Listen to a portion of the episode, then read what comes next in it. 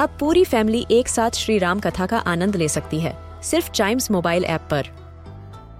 जानिए श्री राम के बचपन से लेकर दशानन वध तक का सफ़र।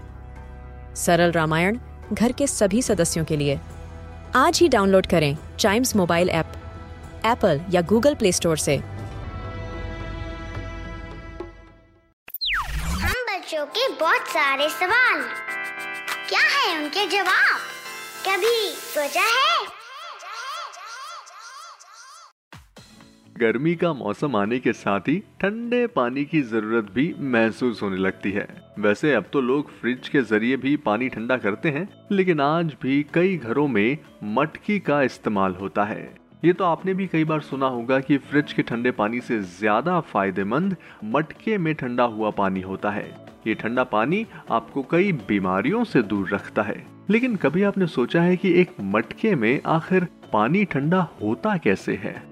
हाँ तो आज कभी सोचा है पॉडकास्ट के इस एपिसोड में हम इसी पर बात करेंगे और जानेंगे कि ऐसा क्यों होता है। इसका बहुत सिंपल और सीधा जवाब है। एक्चुअली मटके की सतह पर बहुत ही छोटे छोटे होल होते हैं। इतने छोटे कि ये विजिबल भी नहीं होते।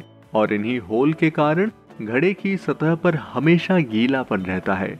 और जब इन होल से पानी निकलता है तो उस पानी का एवेपोरेशन होता रहता है और जिस सतह पर एवेपोरेशन होता है, वो सतह ठंडी हो जाती है। ये इवेपोरेशन प्रोसेस ऐसे ही चलती रहती है और मटकी का पानी ठंडा होता रहता है। मटके को अगर हवा और लगती रहे तो ये इवेपोरेशन प्रोसेस को तेज कर देती है और इससे पानी भी जल्दी ठंडा होता है। और यही मेन रीजन है कि मटके में पानी ठंडा होता है। तो आई होप आपको आपके सवाल का जवाब मिला होगा। ऐसे ही क्यूरियस क्वेश्चन और उसके आंसर्स हम आपके लिए लेकर आते हैं।